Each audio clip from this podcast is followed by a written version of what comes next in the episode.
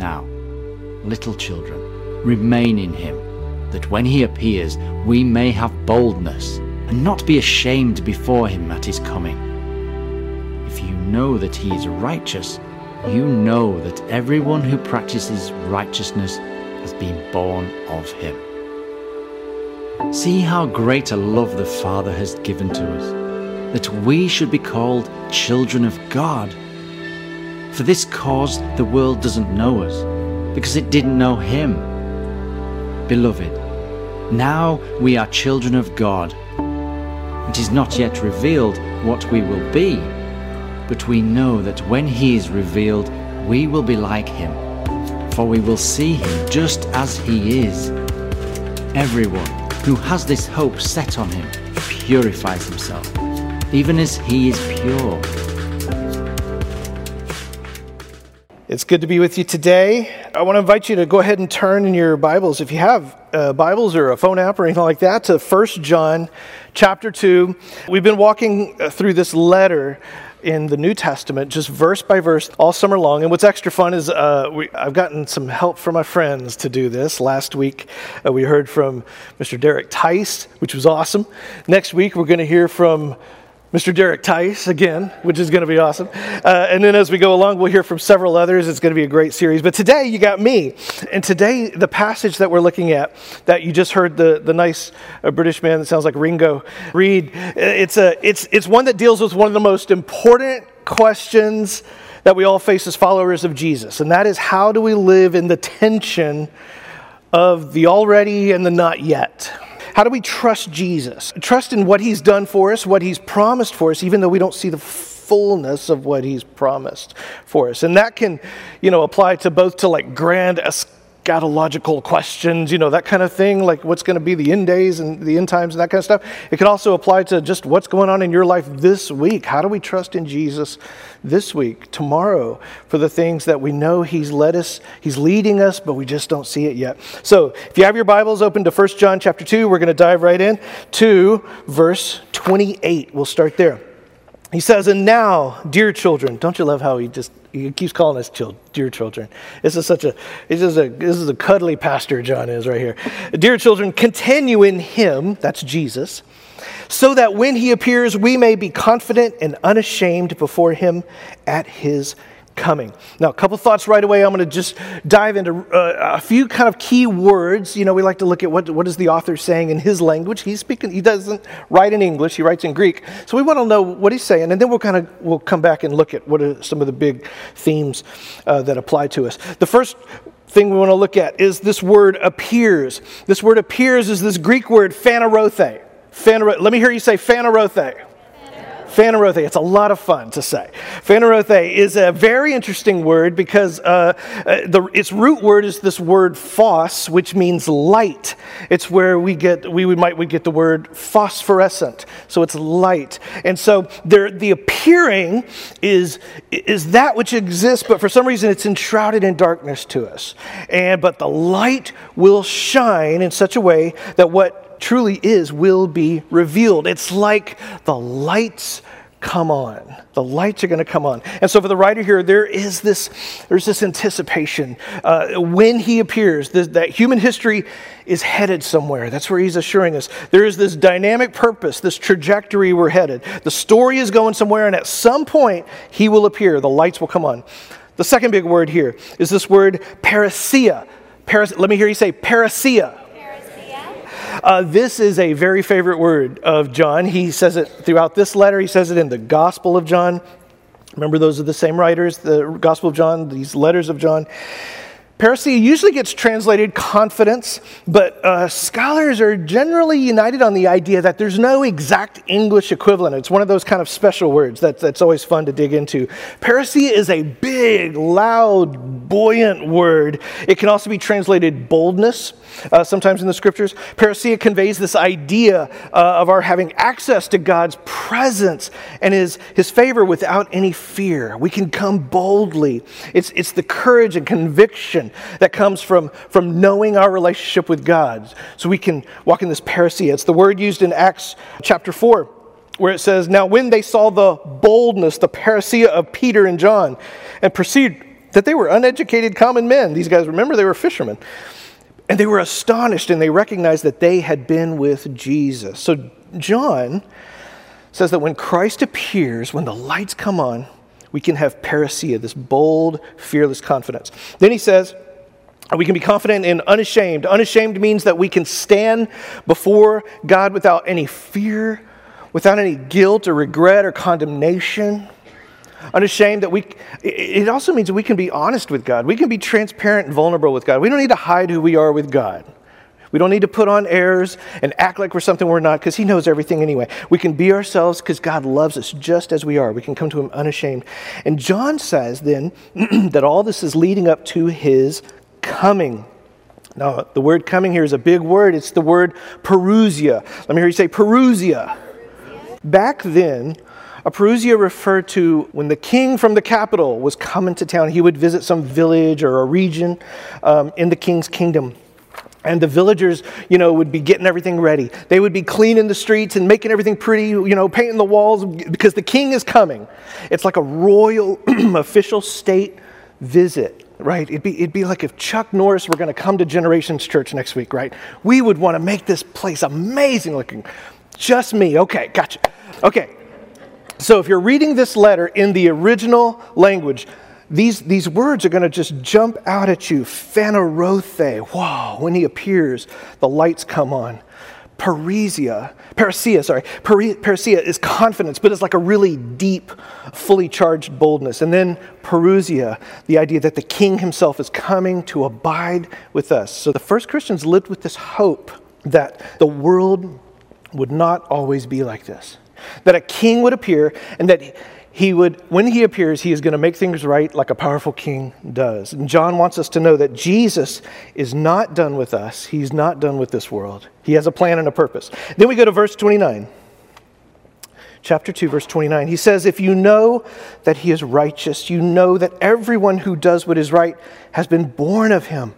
Oh, this is so cool, friends. I mean, uh, back in the Gospel of John, we're told, the writer says that Jesus is the only begotten Son of God. Jesus is the only begotten Son of God. Now he's saying that all of us who are in Christ Jesus, we are all born of God, right? To be born of Him means to have His nature, His identity. It means to have a whole new destiny before us. To be born of God means you and I are going to be made like Jesus. That's pretty cool stuff. Now, look at the next verse. now, remember, there aren't any chapter divisions in John's letter. He didn't stop and say, okay, now guys, chapter three. That was added like a thousand years after this by like religious scribes. And I personally think this is a particularly dumb place to put a new chapter, but that's just me. Um, they, they just, they put it, this is right here because John is really just getting on a roll here, baby. He is, he's, he's on a roll. And he says this in, in verse one of chapter three. Now see what great love the Father has lavished on us that we should be called children of God. Now that see in the original language. Some of your, if you're reading along, some of yours might say, what?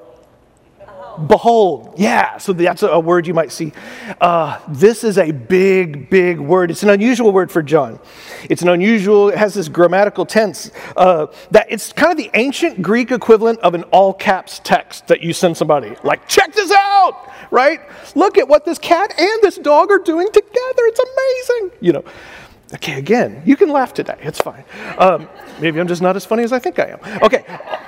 So, so this is what he's saying. See, right? Do you see? It's this big neon lights. He's saying, Do you see the great love that God has lavished on us, that he's bestowed on us? It's a love so great that we are children of God. Now, think about that for a moment. I know I'm talking fast, but think about that for a moment. The God who spoke the universe into being, who holds all of creation in his hand, just by his very word, calls you children. He calls you his child. He is all perfect and glorious and majestic, and he calls you, he is your heavenly father. He calls you his child. So he doesn't call you his slave, doesn't call you his pet, or even his like royal subject. He calls you, you're my son, you're my daughter, you're my boy, you're my girl. He loves you that much. God of the universe loves you that much. He doesn't label you by your greatest sin. He doesn't go, you, uh, liar, come here. right? He doesn't, he doesn't label you by your greatest weakness. your biggest failure in your life? Nope. He says, You're my child. And that is what we are, he says. The reason the world does not know us is that it did not know him. Now, that's a common theme in John's writings. Throughout his writings, uh, in the Gospel of John, we see over and over people don't recognize Jesus. We've talked about that before. Like they meet Jesus, they don't know who he is. They don't realize who's standing before them. They don't understand that the love of God has taken flesh and blood and that the divine has like moved into the neighborhood. So, one of these common themes of John is that God loves us this much to come among us and rescue us, but not everybody recognizes this what it means to be a child of God. The systems around us don't they don't understand the sort of unconditional love. This is an absolutely radical idea in John's day that the divine was not fundamentally just some angry God just waiting to squash you like a bug. This was a radical idea for his day that this was a God who loves unconditionally. A God who even a God who sent his only begotten Son so that he could eventually have billions and billions of sons and daughters. Oh my goodness. Hmm. Pardon. All right, let's go to verse 2.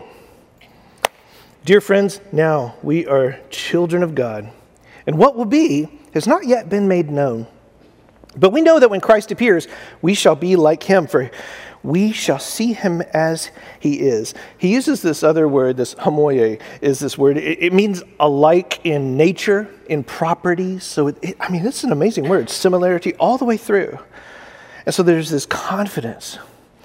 It isn't just that God is doing something in the world, like he is actually doing something in us that God is doing something like his one of his great priorities is doing something inside you and inside me. Never forget that. Now, this idea that God is uh, that we will be like God, that we will be like him, like Jesus. It's not a new idea. Uh, if you have your Bibles, look over to 1 Corinthians chapter 15 uh, John tells us that we're children, we're children of God, and there's going to be an appearing, there'll be revealing, the lights are going to turn on, and when we see just who He is fully, something's going to happen regarding us. And so the passage is about God, but it's also about us. And so we can have this great confidence that God is up to something in the world, and it involves what God is doing. It involves what God is doing in us. Paul says this this is the way he puts it in 1 Corinthians 15 just as we have borne the image of the earthly man, so shall we bear the image of the heavenly man. So that we will reflect in all his fullness what God is like. And later in another letter to the Corinthians, Paul says this. He says we're going to be like Christ. In 2 Corinthians 3, he says, And we all who with unveiled faces contemplate the Lord's glory are being transformed into his image with ever increasing glory, which comes from the Lord who is the Spirit. So he says we're being transformed in his image.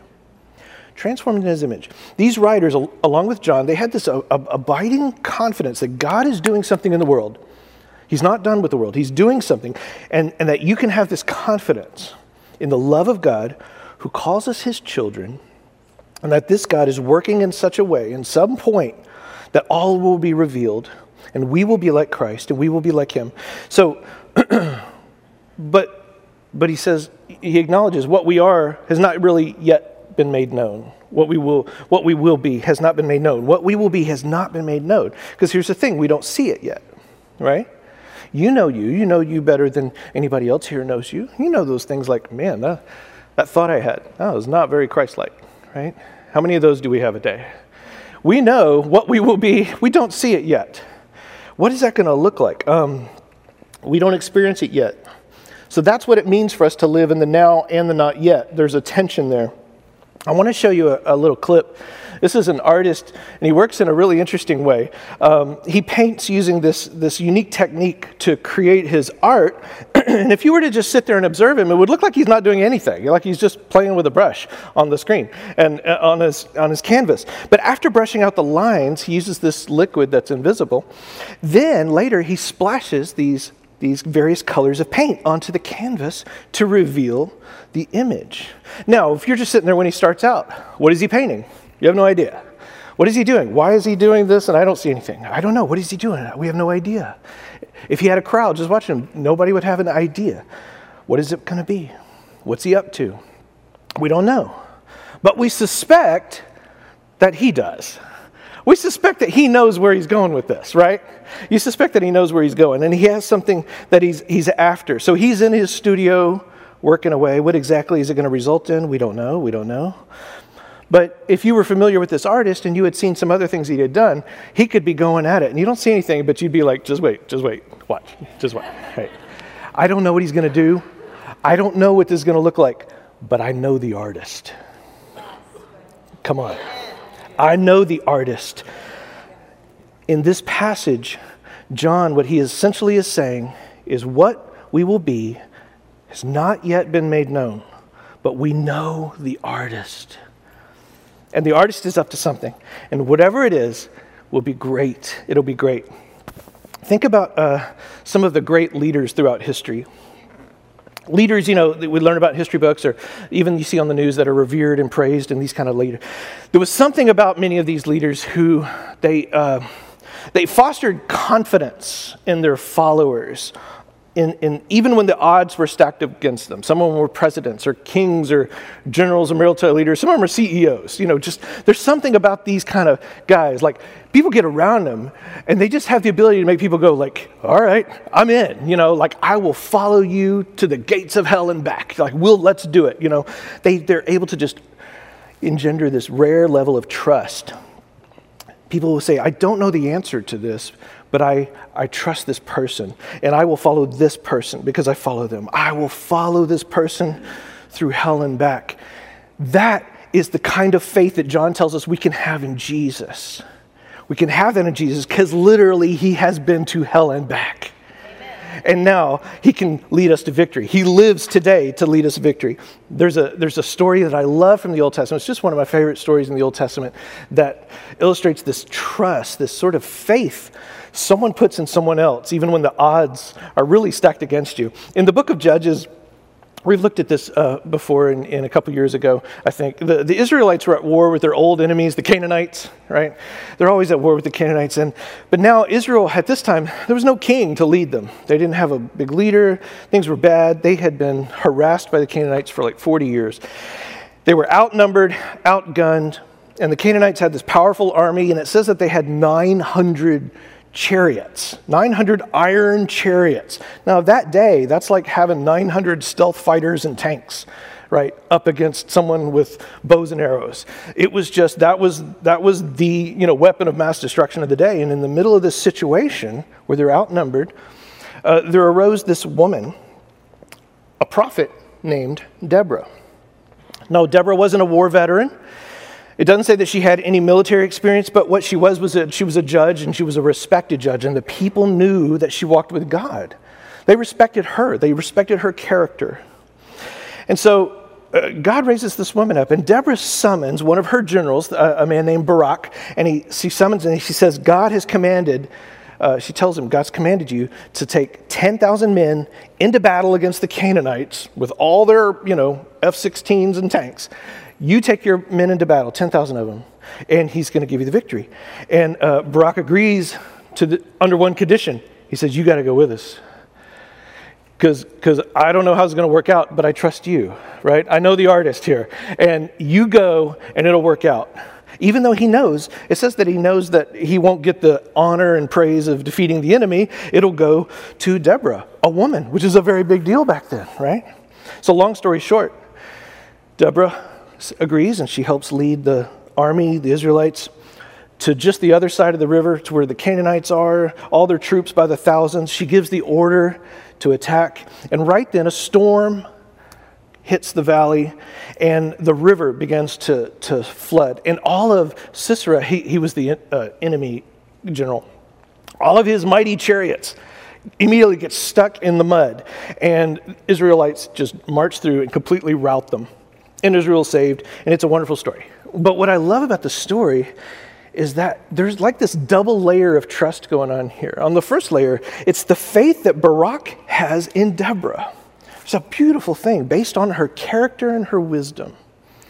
Uh, and make no mistake, that was a huge thing. You know, back in Iron Age, 1500 BC, for him to put that kind of faith, trust in a woman. This is, this is a pretty progressive dude, we could say. Um, he doesn't know how she's going to pull it off.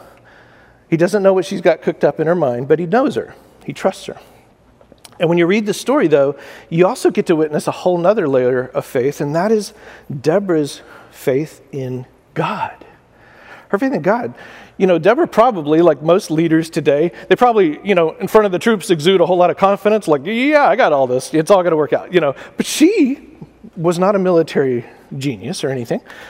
So she was having to put her faith in God. God, I'm not really sure how you're going to do this. And she had no idea that there was going to be a storm come up, all this miraculous storm, you know, right when they right when they attacked, but she trusted God's word. She trusted his plan. She didn't let any doubts or fears or insecurities stop her from leading God's people just doing what he said. She didn't let the odds or the enemy intimidate her. She didn't let her gender or her experience limit her or define her. Amen? Amen. She trusted God in the here and now and in the not yet. She trusted God in the now and the not yet. She trusted that to the artist in charge, the canvas was already painted. She just needed to be a willing brush. Amen?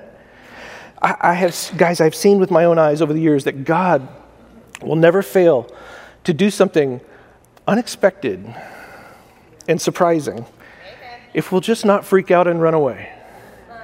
If we'll just trust Him. And I know that's easier said than done. Because when you're in it, all it's easy to sit here and like, yeah, woo. But when you're in it and you're kind of like, well, I really have no idea what to do next. If God says, don't freak out, just trust me. He comes through. He will come through. And this is what John is telling us in this letter. What will be has not yet been made known to us. But if we trust him, if we trust his plan, if we trust his love and his faithfulness, we will make it through. That is how we can live in the now and the not yet. And then finally, John, he kind of ties this all up in this fascinating way uh, in verse 3. This is our final verse uh, for our passage today. He says this All who have this hope in him, all who have this hope, this kind of just trust, trust in the artist, all who have this do what?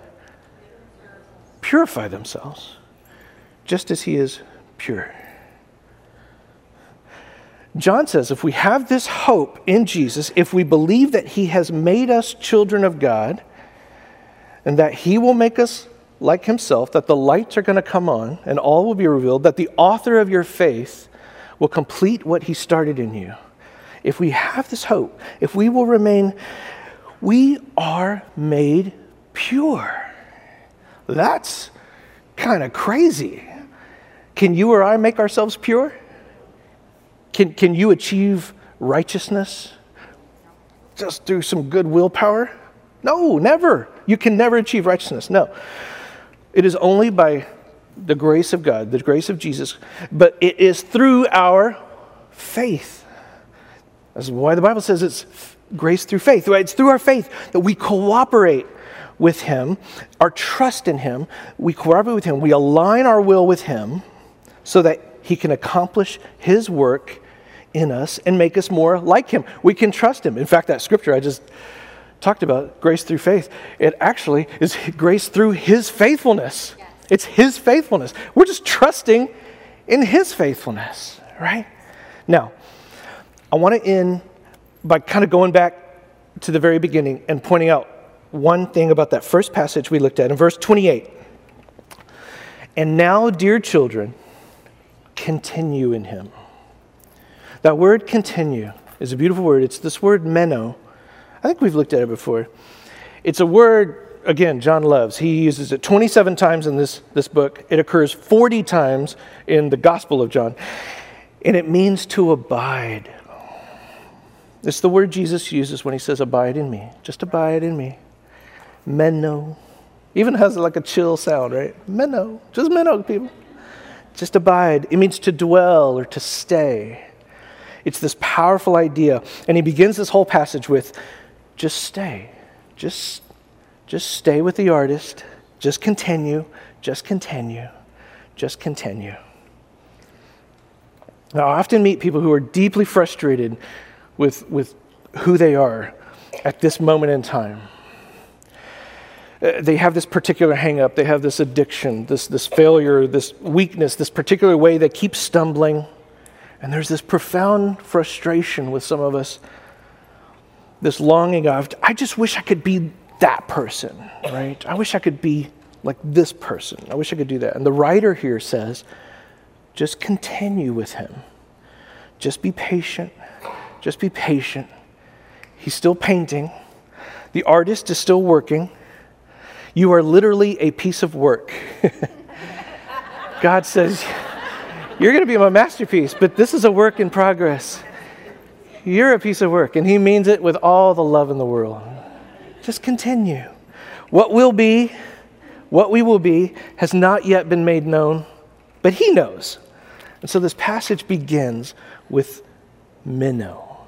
Continue. Continue. Is there anybody here today who needs to extend to themselves some patience, some grace? Because you are loved, you are a child of God.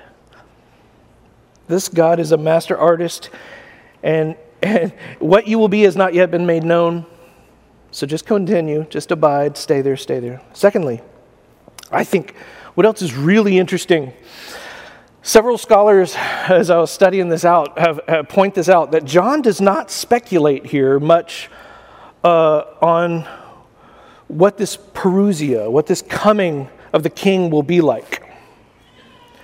He doesn't really spend a whole lot of time there. He's, we know that when Christ appears, he mentions what will be, will be, what will, what will be has not been made known. And other than that, we will see him. Other than that, you don't get a lot of detail. Uh, now, if you're like me, that's frustrating. you don't get a lot of detail, and we, you don't get, and if you're, we want to stop right there and go, whoa, whoa, wait, hold up. What do you mean? Right? What, what will be, what is it going to look like? When is he coming? Because I thought it was going to be 2012 because the Mayan calendar was pretty specific about that, and that didn't happen. So is it 2024? It's going to be 2034? We, people want to know. And so we would love to have these sorts of details, right? And to know exactly where is history headed? How is this whole thing, you know, with like Russia and China going to work out? You know, we have to know these things. That's what a modern American Christian wants to know. Give me a plan. Give me a timeline. I need like a Venn diagram or something, a spreadsheet. Give me something. But the, but the author here, the writer, all he does is just take this technical term about a, a state visit from a king, this parousia, and that he will phanerothe, he will appear, we will be like him. So just continue, just meno, just abide in his love. And it's fascinating, as the scholars point out, John doesn't really speculate much about the future other than to say, You're going to be fine. You're going to be fine. Remain in the present. Now, why is that? Uh, I came across this article, there was a writer named uh, John Shore. He wrote this article uh, that I just loved. He was, the article is about the frustration people uh, often have that God doesn't reveal more about the afterlife. And, you know, that's why we have so many arguments today about stuff. But he says this if, while wandering around the inside of an art museum, I came across a door that's solidly locked shut. What do I do? Well, if I'm emotionally immature, I might wrestle with the door's handle, or I maybe fall to the floor and try to peer beneath it. I might throw a tantrum because I can't get into that locked room. I might squat beside the door, fold my arms, and determinedly try to imagine everything inside the room. There are all kinds of ways I might waste my time outside the door. Don't you love this guy? But if mature, I will simply assume that those in charge of the museum know what they're doing, and for whatever reason, don't want people going in that room, and that would be good enough for me. So I would turn away from the door, forget about the room, and go back into the museum where all those wonderful works of art are waiting to enlighten and inspire me. Give it up for John Shore. That's, that's good stuff. That's good writing right there. So the Apostle John acknowledges yes, what will be has not been yet made known so. Yeah, you can worry, and you can stress, and you can get yourself all tied up in knots about it all. You know, what's coming in terms of history, in terms of end times and eschatology and all that kind of stuff and prophecy. But that door is locked. The door's locked. Right? And maybe it's God's way of kind of telling us to stop obsessing over locked doors and just to, to enjoy what He's put on display right now, to trust Him to reveal the rest when the time is right. Right? And maybe, maybe that's not you. Maybe you're not like preoccupied over uh, end times like I get. Um, but maybe for you, it's just stressing over what's going on in your life right now, next week, next month. Maybe you stress about the future too much, about career and about money and kids and economy and politics and world affairs and all that kind of stuff. Maybe it would be a good idea for just we could use this phrase as a community. When we you know when one of our friends here we see them just stressing too much. Uh, we could just you know and they're going what if what if i don't what's going to happen? I don't know i don't understand what's going to happen. Maybe we could just lovingly say hey that door's locked. That door's locked. Now this room is filled with all sorts of beautiful art all sorts of beautiful things. And for now though that door's locked. Is there anybody here today who needs to be reminded that that particular door is locked and locked for a reason. Because Jesus said, Don't worry about tomorrow. Focus on today, the here and now, because this day is filled, yes, it's filled with some, some challenges, but it's also filled with all sorts of beautiful things to inspire and enlighten and teach us this day, right now. So we don't have to know exactly how it's all going to turn out. We don't have to know what the canvas is going to look like because we can trust the artist. Amen. Dear God, we come to you today. We thank you, Father God, for this kind of love that you give us. Lord, thank you for subverting all of our arguments and our, our logic and our reason, Lord God, with your love. Thank you for reminding us you are a master artist. Lord, you make beautiful things out of the dust. You're making something beautiful out of us. And what we will be has not yet been made known to us, but we will know we will know someday, we will know soon, and we can trust because we know the artist. We know the source. We know what you're like, God. We know that you are mercy and justice personified. You are beauty and joy and creativity personified. You are faithful. We can count on you, Lord God. And so we continue and we stay and we abide and we dwell there in you. Because your promises are true. Your love is limitless, Lord God. Father, we pray all of this in the strong healing name of the crucified and risen Savior, Jesus Christ. Amen. Amen. Amen. Amen. Well, I'll ask our prayer partners to come up today. If there's anything you do need prayer about. Anything that we can stand in faith with you, whether it's something in your health, something financial, a relational issue with a person, or if you just want to say yes to Jesus, maybe you feel for, it could be for the first time, or it might be, you know, you just feel like you've been far from God for a long time, and today you want to you want to come back and get close to Jesus. You want to experience that intimacy with the God of the universe who loves you so much, He calls you His children. This is a great day to do it. Come forward and let these good people pray with you. May the Lord bless you and keep you. May He make His face to shine upon you and be gracious to you and merciful to you in this day that we're living in. Grace and peace to you. Bye bye.